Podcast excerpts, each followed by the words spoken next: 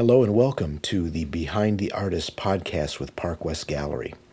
I'm Gallery Director Morris Shapiro.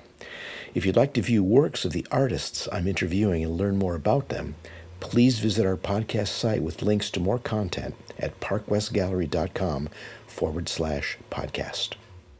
International art dealer Park West Gallery is proud to present our new podcast series, Behind the Artist. Each episode will be talking to popular contemporary artists to learn the stories and inspiration behind their extraordinary artwork and fascinating careers. Allison Lefcourt's journey in the art world is fascinating. Essentially self taught and untrained, she discovered the roots of her extraordinary dramatic, graphic, and punchy style, as she describes it, as a child. She's gone on to become one of the most successful contemporary pop artists working today and sought after by some of the world's most beloved brands, including Warner Brothers, Disney, Charles Schulz for Peanuts, and most recently, Lucasfilms for Star Wars imagery. In this segment, she discusses the development of her fascinating technique, her feelings on the subject she paints, which, in addition to her licensed characters, include movie and TV celebrities, famous musicians, and homages to her favorite artists from art history. She also reveals her own take on pop art and the interesting influence of Andy Warhol, including an amazing anecdote about her personal connection to the Warhol family, which you're sure to enjoy. This is Behind the Artist. It's no frills, just real and deep conversation. I'm Morris Shapiro, and I hope you enjoy this journey into the life and art of Allison Lefcourt. Allison, thank you so much for being on the program. My pleasure. It's great to have you with us today. I've only worked with you a few times, and it's just been a delight. I love your work. It's just so strong and, and so uh, has so much authority to it. You are extraordinary from the standpoint of the amount of time you've been a professional artist. You're 43 years old at this time of recording, yeah. and I know that's okay for me to say that because you signed all your paintings with a number next to them, and the number is the year that you finished the painting, how old you were when you finished the painting. Only right? on my originals. On your originals, okay, yes. right. So I know you're 43 because we sold paintings today. You said 43 right. on them, but you started when you were like 15. And 17 was my first show in a gallery. Wow. But I always say I went professional right at my art expo uh, debut. And when was that? I want to say it was 94. Right. So you were in your 20s? 19, 18, 19. Yeah. Now, I remember you recounting a really interesting story. You didn't uh, mention it at this event, but last event we worked together about you being in art class and having an assignment yes. out to paint an animal. Yes. And you picked? Let me expound on the project. Okay. It was fascinating. Um, it was seventh grade art. I'm in middle school and the weekend over the weekend the assignment or the homework assignment for the weekend bring in a picture of an animal and a photograph of an animal photograph yeah. of an animal picture um, i was an avid national geographic uh, member and i had tons and tons of reference material so i spent my weekend going through what animal will i choose and as um, a dog lover. I, ch- I didn't choose a dog, but I chose uh, an animal that is an Arctic fox, but it looked like one of the dogs that I had had. Uh, it was white and fluffy and uh, Arctic fox looking. So I bring it into the classroom, and then the teacher starts to explain what are we going to do with said photographs. And she starts talking about woodcuts and positive, negative, background, foreground, printmaking.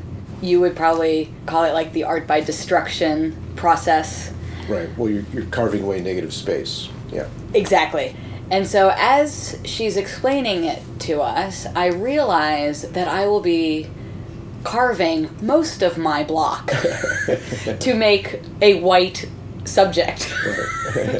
and so, after she's finished explaining it, I went I raised my hand and I said, I would like to change my animal. Could I please make a tiger or a zebra or a giraffe or something that would be more balanced? Uh, a little bit more, yeah, exactly.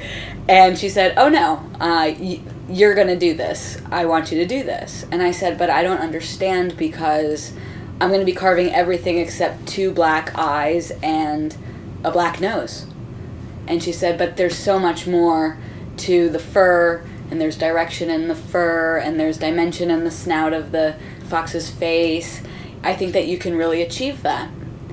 And I said, but I don't understand. And the words that she used was clump the shadows. Mm. Now, that did not make any sense to me, but and I went, "Huh?" and I gave her that look, and she said, "Let me show you." And she basically uh, put a piece of tracing paper over the photograph that I had brought in, and she literally made a shape in the hair, in the fur of the fox. And I understood that to be the clumping of a shadow. And I successfully, I think, uh, created that Arctic fox woodcut for the class. Fast forward a couple years later, I'm in high school with the project or the assignment to do a portrait. And you can do a portrait of anyone you want, so I, of course, needed to do Paul McCartney because I love the Beatles. And then I said, oh, when I started looking at pictures of Paul McCartney and my favorite picture of Paul McCartney at the time, I was like, man, that's going to be really hard to do. How am I going to tackle that? People are so funny looking. We're, you know, we're we are. We're made up of so many funny shapes. I said I might try to plump the shadows, and that's sort of where my style that uh, people have now recognized me for Right. has come from. It has evolved over the years, where it started out as just black and white. Uh, now I have black, white, and the gray. I was going to ask you that. Well, Yeah. First of all, do you still have the woodcut? I I don't have the block, but, you I do have the prints. That's good. Yeah. Yeah. Yeah. Yeah. And how much has your work changed, you know, since that that time? How much has it evolved, and how has it evolved, and how much is it still similar? Really good questions. I'm I'm not sure if I can explain it in audio as much as I could show Yeah. it to somebody. Right. But what I could say is that when I look back at my early stylized self, although I recall being extremely proud of myself and enjoying and liking what I produced back then when I was a kid, today I look back and and think it's extremely primitive art. Um, I only used one brush size. It wasn't anything. My, my lines weren't sharp. My lines seemed to be quite wavy. But what I focus on is very similar. Mm-hmm. I tend to zoom in on faces and objects. I like a very dramatic look. I still go graphic. I still go punchy colors. I still try and just get the essence of a person, and I'm the type of person I want to bring out, like the good, I guess, and not necessarily the flaws. Right. So I tend to, you know, help in the plastic surgery and people except Keith Richards because he gets every single wrinkle in his face. Deservedly so. right. He earns them. Let's talk about your, your grayscale because it's, a, it's a huge part of your work. So, for our listeners that may not be familiar with that terminology, a value can be you know measured from white to black, and lots of you know subtle variations in between uh, of those grays. Right. How broad is your grayscale? Is it is it? It's not. Complete, it's not. Okay. I It's like use four four scales, like four levels, two, three. no one, One. One. one, Really black and white, Yeah. and then a, a middle gray. Oh, one middle gray, just Yeah, one middle gray. just one middle it. gray. So it's, it's yeah, wow, that's great. Yeah. yeah. And so the the white that I like is to get. Are we allowed to get technical and nerdy? That's okay. Our listeners like that. Okay, um, titanium white. Right. And you gesso first, then you put titanium I gesso, on top. yeah. I gesso first, just as a standard, because Right. sometimes if you get canvas, it doesn't. You know, you can buy canvas from a store or order it online, and it can be pre-gessoed, but there's chemicals on it, and it doesn't hold up. So I just, it doesn't matter where I get my canvases from. You I just, gesso, I yeah. gesso myself. yeah. Then you paint the whole canvas white. Whole whole canvas gets titanium white Do that acrylic bright, paint. bright, bright white. Yeah, Yeah. it's as I know it to be. It's a cool white, Mm-hmm. and the black that I use is a Mars black, which is a cool black. Mm-hmm. And the gray that I use is something that I mix, not ev- for every piece, but I mix, you know, a batch of it, not gallons and gallons of it, but maybe I don't know. I don't know how big the jar is. Maybe like thirty ounces or something. A blend, Right. and I try and just get a middle gray. And I'm not trying to, you know, I, I hold it up to another gray like that's in the studio just to make sure I'm within the range. But it's not. There's not a formula. Mm-hmm. I can't just go and buy that gray, although that would make my life so much easier. but no, I, I mix my gray. I don't grind my paints, but I do mix my gray. so that's it's fascinating though that you with just three tonalities, you know, you create Yeah. so much graphical uh, power in your work. It's amazing and it's instantly recognizable. Thank you. It's funny when people say that to me because I know what I do, but some people, when I only say that I use four colors in a typical painting, Right. they look at me very quizzically, like, How could that be good? or what do you mean there's only Yeah. four colors? Right. Oh, they're looking at a painting saying, "How can this only be four colors?" Right, Yeah. because I guess how they see it, Mhm. it's it's full of color, but it's really not. hmm Interesting. It's almost like they're visually filling in the blanks. You know, they're completing the painting. In a way, but that's what I need uh, an onlooker to do anyway, because there is so much interpretation in the placement of my shadows. Right. Right. Yeah. You you love color at the same time. You And I love color at the Yeah, same time. Yeah. So you pick a color, the surrounding color. Typically, they're you know the black, white, and gray, and then there'll be some dominant color Right. with maybe some shadings of that color. But pretty much, it's one dominant color that will surround the subject. How do you pick that color?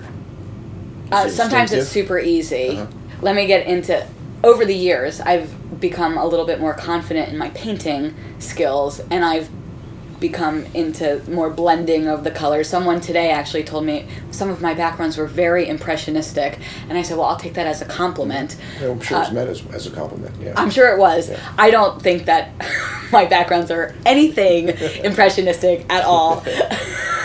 um, but uh, as I always say, I just make it work for me. Right. I make it look the way I need it to look. However, I have to get it done. Uh-huh. As far as choosing the colors, depends on the subject matter.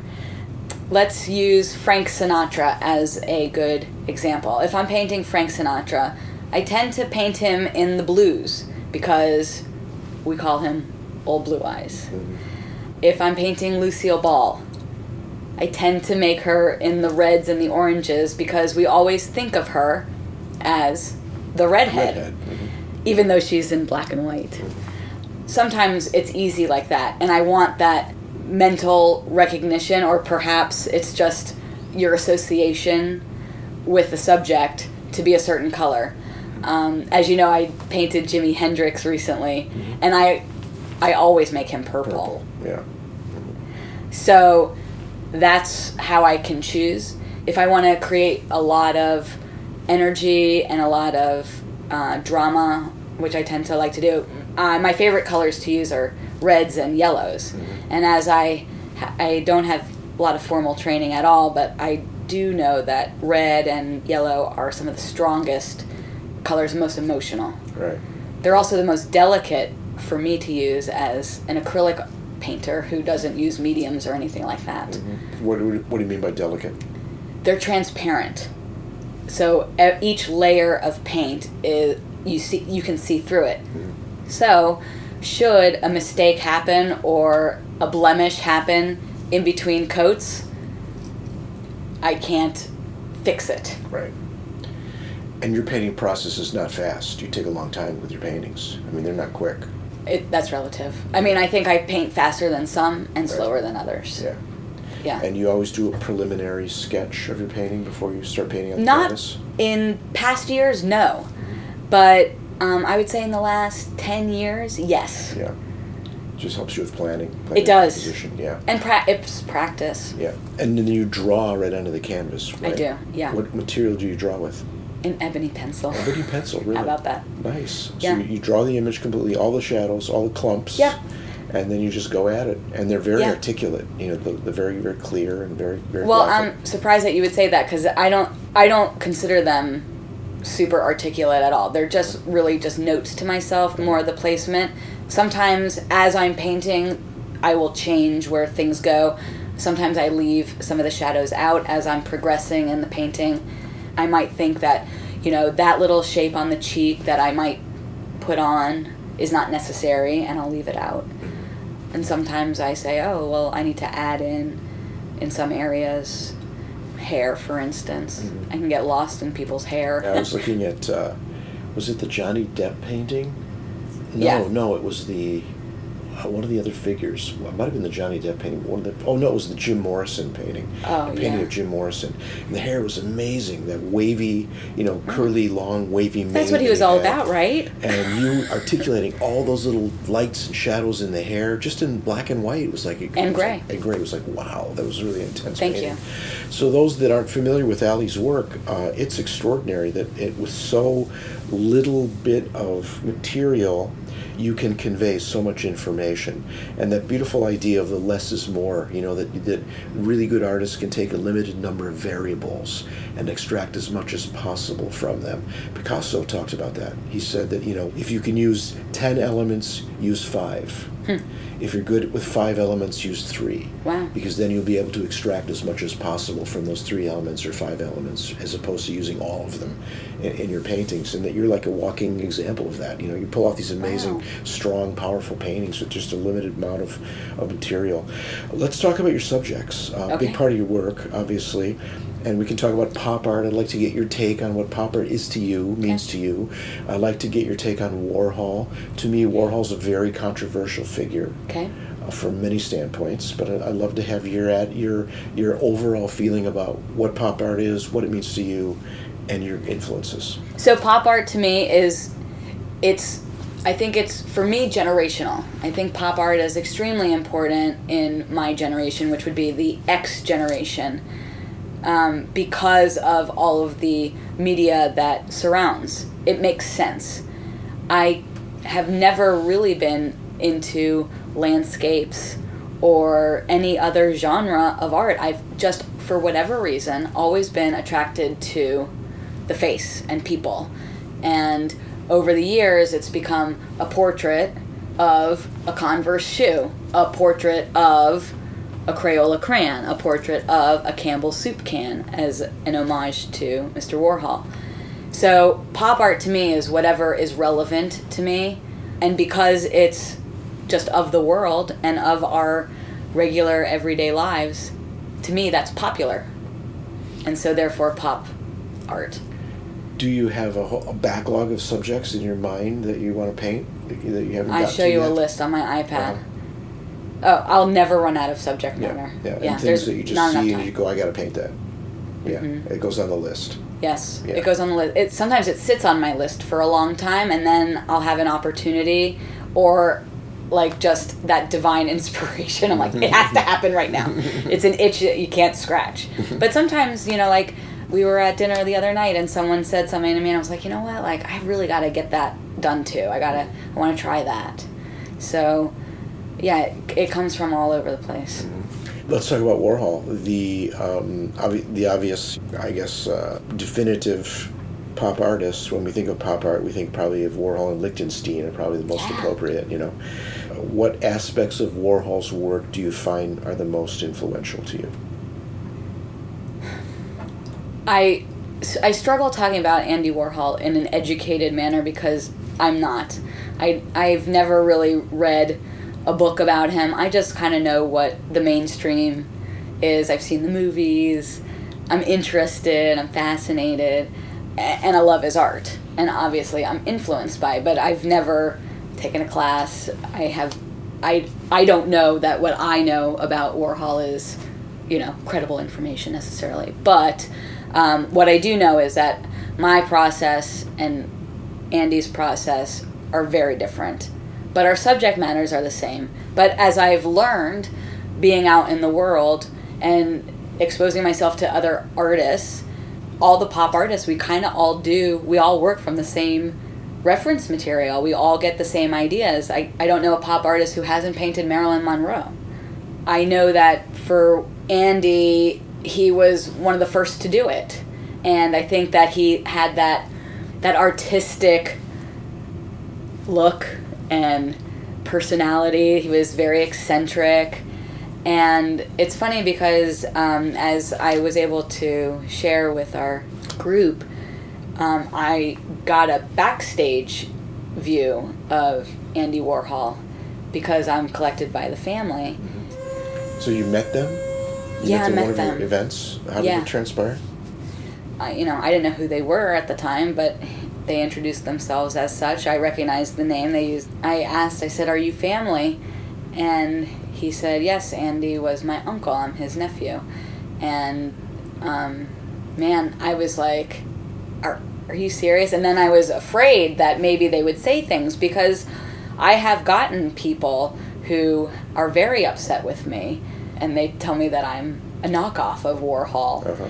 And I just think to myself, well, you obviously don't really know Andy Warhol's work at all. And I don't think that I'm a knockoff of Andy Warhol either. I'm not sure that Andy would even think that um, I'm a knockoff of him. I think that in a way he has to be sort of proud that, you know, we're all carrying on Exactly. this. Carrying on the tradition. That's Yeah. what I kind of feel. Yes. Um, I don't know, Uh-huh. but it was a really interesting experience for me to go to the foundation with Donald and hear his, you know, how Andy was just his uncle, Right. Uncle Andy, Yeah. and that all of the things that we, me as an outsider or a, you know, like.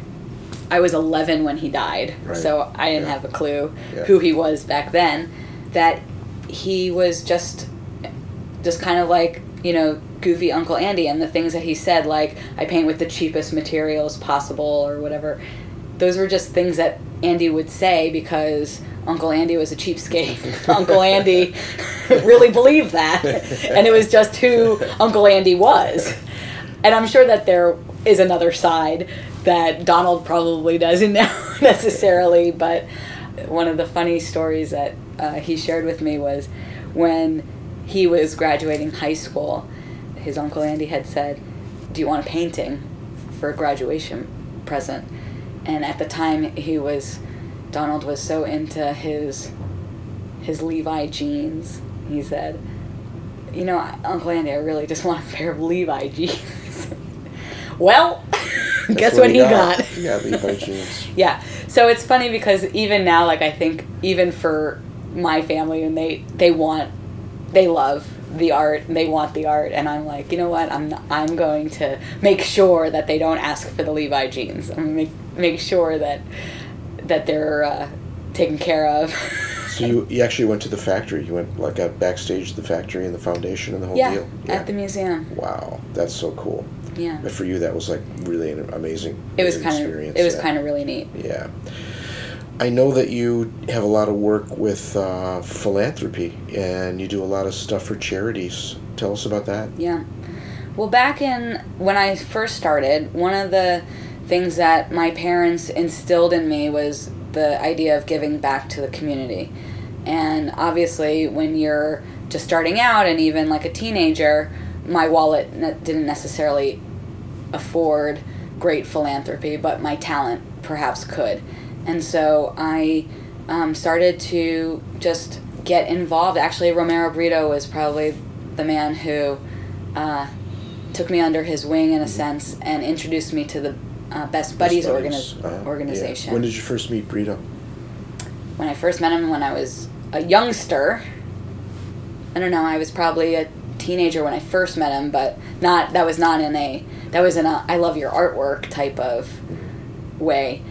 But the first time I met him on a professional ground was at my first art expo. Mm-hmm. And uh, obviously I knew who he was. I grew up in Miami uh, where he was, so his art was all yeah, over. He's ubiquitous in Oh, yeah. Absolutely. Oh yeah. And he saw your work and really liked it, right? I, I like to think that yeah I mean Yeah. enough that he said your art needs Yeah. to be seen Right. let me Yeah. let me see what I can help you with and Right. so Best Buddies was really a, a cool way and I remember we we went to several gala events together with the organization and you know I remember him standing holding my my arm we were arm in arm while my first pieces were auctioned off and like I didn't know what that felt like and he's like just close your eyes it's okay um, but he put me in front of a lot of people that I wouldn't necessarily be in front of, and so for that, I mean, Yeah. those organizations were amazing uh, for exposure for young artists, not just because I was able to make a make a difference, right. Right. um, and someone liked my art enough to yeah. help support. Well, it's so, so nice that uh, an artist of you know Britto's stature would be Yeah. interested in you know mentoring a young artist and bringing Yeah. them along and you know taking time to do that. It's know. something I'll never forget, and I Yes. mean, extraordinarily grateful for He's it. just a wonderful man. So, best buddies. I know you have an affiliation with uh, some animal rescue, like a dog. Yeah, rescue, it's some sort of- something I got involved, and I want to do more with a certain organization that is called Canine Companions for Independence. And I learned of them because one of my collectors had a service dog from CCI, and I learned, I traveled with her, I traveled with the dog, his name is Travis, and I learned so much from Dr. Ellen and Travis that I said, well, man, I, I want a service. I don't want a service dog, but I want a service dog. They're incredibly trained dogs. And she said, you know, they don't all make it. And I said, what do you mean? She's like, there's like a reject list. And I said, huh, I got to get on that. But I, what I learned is that these dogs go through intense college training mm-hmm. and that they're paired up to make such differences in people's lives, uh, like Dr. Ellen. And I want to do more with them. I've painted uh, her service dog, Travis, painted another dog uh, that we're affiliated with, and I send monetary stuff, but I want to do some art with them, and that, that is something I'm going to look forward to doing in the future. That's great. You have a dog? Yes, I have two at the moment. Oh, okay. Yes. Uh-huh. They're my kids. Of I love course, them. Yeah. they're all our kids. Yeah. We all have dogs. They're, Yeah. they're, they're our kids. Are Yeah. most of us like dogs better than people. There's that funny T-shirt. the more people I meet, the more I love my dog. Now, I know that you have an astonishing number of licenses, which is a big part of your work. And it's unusual to run into an artist who has as many license opportunities as you do. So, take us through how that developed and tell us about some of the amazing licenses that you currently hold. So, the licensing thing came up because uh, someone came to me at my very first art expo show and said, "Can you paint Tweety Bird?" And I said, "I think I need a license for that, but I could paint it." And they said, "Well, we're Warner Brothers," and so Warner Brothers was really the first uh, license that I had, and I was able to explore the Looney Tunes in a way that I it was different. It was a different subject than just creating celebrity faces. But Warner Brothers was for obvious reasons of the movies and Hollywood stuff that they were also interested in. That's what they were originally uh, coming to me for, for like my Humphrey Bogart, for my Bette Davis, for my Audrey Hepburn, Marilyn Monroe, like all the old Hollywood, Wizard of Oz even. And then the Looney Tunes. But the Looney Tunes made me have to take a two dimensional line drawing essentially, see it three dimensional, but paint it two dimensionally yeah. with my shapes and shadows to make it dimensional. So that took me a little while, and if I were to show you some of my early uh, Looney Tunes pieces, would be very different than the ones that That you you're know. painting now. Absolutely. Yeah, they're a big part of your, your collection still. You're painting Yeah. still. Well, I, th- I think they're you know they're favorited for a reason. Uh-huh. And then Disney came along, and Disney has a huge, vast archive. Oh, yeah. Uh, yeah. I've still not painted all of those characters, but And how did the Disney thing occur? similarly, there was one year I was on Fifth Avenue. I was in the Warner Brothers store, the Disney store, MTV, VH1, all on Fifth Avenue on all different subjects. And the, were they selling paintings or Paintings, prints? Yeah, that's yeah. really cool. Yeah, yeah. yeah. And then recently, the famous Lucasfilms Yeah. Star Wars. super That's excited. huge, Oh, yeah. it's, it's incredible. And I've only just started. Yeah, Yeah. that's really neat. How did that happen? Through my publisher, and I'm assuming it was, I was chosen to be one of a few artists in a small group to uh, do fine art for Lucasfilms and the art of Star Wars. And I think I have a unique take on it. I, I mean, Star Wars is so, it's all about imagery. and you can think about the planets and the galaxy that they exist in and there's so many of the you know the spaceship fights and I mean but it's also very much character driven and plot driven that like that's what I tend to focus on are the characters and obviously one of the first pieces I ever did was Darth Vader had to be like he's the ultimate villain I Yes. think and Lots of black too. lots of black but one of the few paintings of mine that has a black background Uh, right. yeah i Uh-huh. can count maybe two or three others that have it but yeah it, it, it's it's just so much fun. But they're also a labor of love because they're so detailed oriented and they have all of these gadgets and things to their costumes and guns and jetpacks and buttons and stuff. I got to make sure that i do it right because unlike any other license, the Star Star Wars nerds Yes, they'll call you out. they will call me out, Yeah. and I am a little nerdy about it, but not as much. So I actually have a guru that I kind of run things by because I need to make sure that my perspective, let's say if I'm painting a dis- uh, destroyer versus a TIE fighter ship, that size wise it makes The sense. proportions yeah correct. Yeah. Uh-huh. um, and he, and I'll also run by, and he's just a, you know, he's a super nerd about it. Mm-hmm. He's not anyone who has a name tag who works under George Lucas or anything like that. He's just a good friend of mine that's like super into Star Wars. So I just call him my Star Wars guru, and I say, "Hey, what do you think of this?" He's like, "I love it," or "I think it should be this," or maybe think about that character. You did a great Yeah. Yoda. We had an Oh, awesome thank Yoda you. last event. It was really cool. And so we have uh, Sesame Street, right? Well, yeah, the Muppets. The Muppets. Yeah. Yeah. Yeah. Yeah. Okay, that's different. I, Well, I I, guess- get them confused. They, they sort of came out of I think Street, that- but then they became their own thing. Yeah. So the Muppets. Yeah. I saw those for the first time today. They're fantastic. I hadn't seen them in a long time. Yeah. yeah. Yeah. That's Thank really you. cool. And Charles Schulz and Peanuts Yeah. is one of your most recent licenses, right? Yes. Yeah, that's exciting. it it can be very exciting. We're just at the beginning of that, uh, getting that done.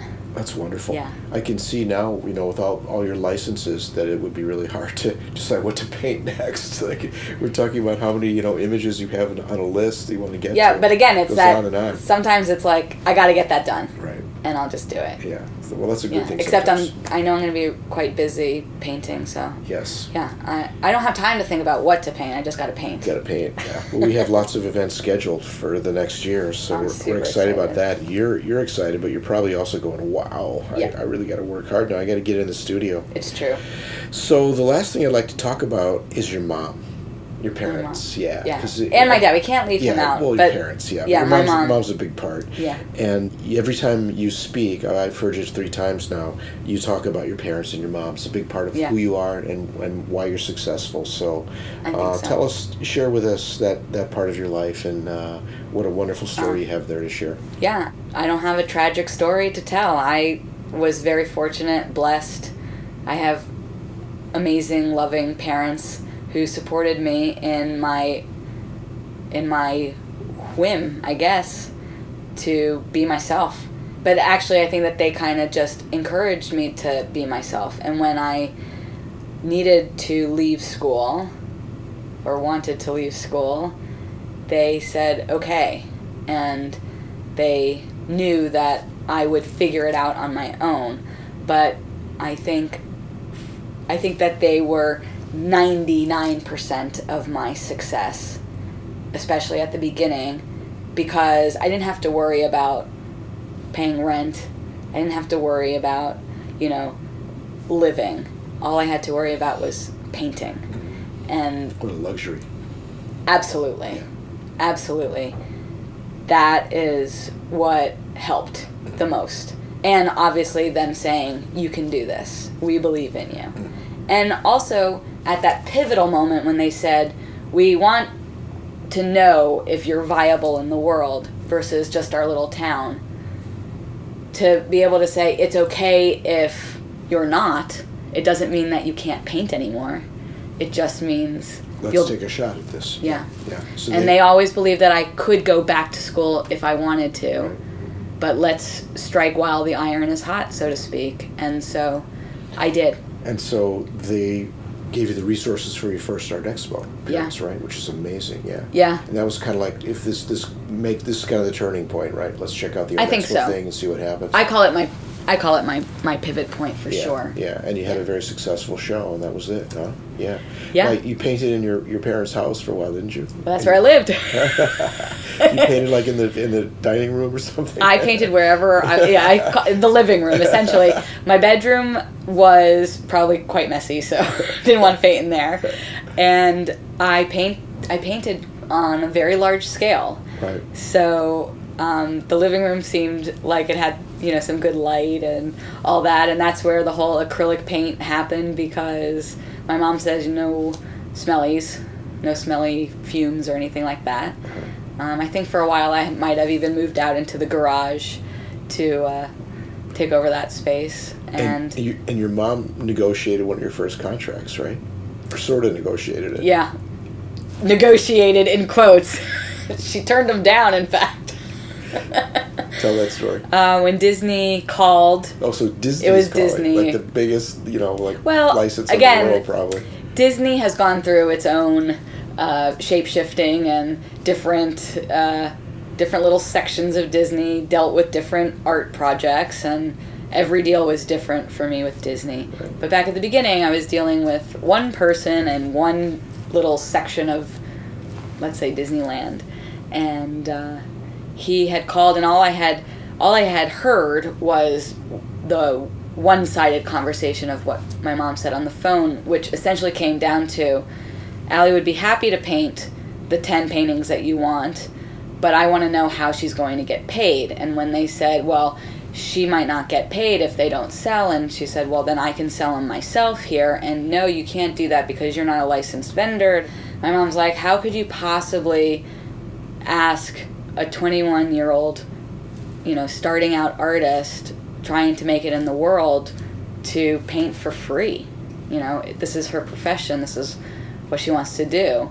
You don't need to impress us with big numbers just just by one. And that was it. And I remember hearing essentially that and I was like, I'll do it. I'll do it. I was so excited to have, you know, as most artists are, we're eager. We all we want to do is please people with our art and you know, that's the best most rewarding thing is for someone to say I like it. like, Especially oh yeah, Disney. especially. So I was like, oh, I'm gonna do it, and my mom said no. She, she's like, if they want it, they're gonna pay for it. So she hung up and said no. Yeah, Yeah. and about I think like maybe six or eight months later, uh, they came back, and she said if they're gonna come back, they'll come back and they'll buy what they want. And then they did, and uh, I've never looked back since. Wow. So your, Yeah. your agent mom. Yeah, your- right. your manager mom. Yeah, I think you know, and it was a principle for her, and I Right. and I understand it today so much more than back Right. then. Right, right, right. Yeah. Your parents must be very proud of you. My, if you asked my mom, she would say that she was very proud for me.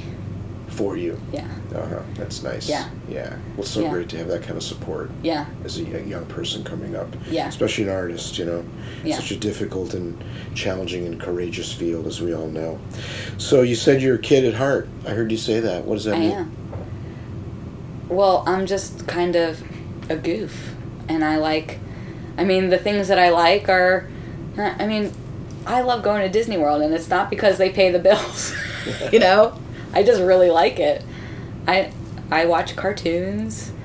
You know, I also do adult things, but I don't know. I think I like to consider myself young. I know I keep getting older, but I like to consider myself young, and I feel like some of my pop images are very nostalgic, not just to me, but even to people my parents' age, mm-hmm. perhaps even older. That's what I like to paint. It, I find it inspiring. I like it.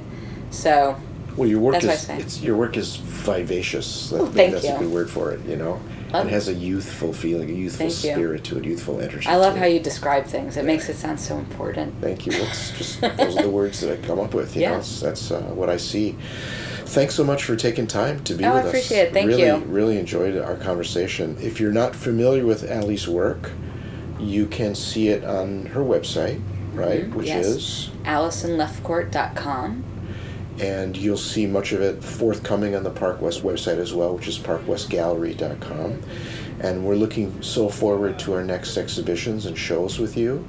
And uh, I can't wait until we're you know years down the road we look back at these times and remember when we first started working Right? together. and how I much can't fun wait. It's been yeah. Thank you so much. So thanks again, Allie, and uh, make sure you check out her work, everybody. It's really something special. Thank you for listening to Park West Galleries Behind the Artist. To learn more about Park West Gallery's family of artists, visit us online at parkwestgallery.com or follow us on social media. You can subscribe to Behind the Artist on your favourite podcast app and be sure to rate and review the podcast on iTunes.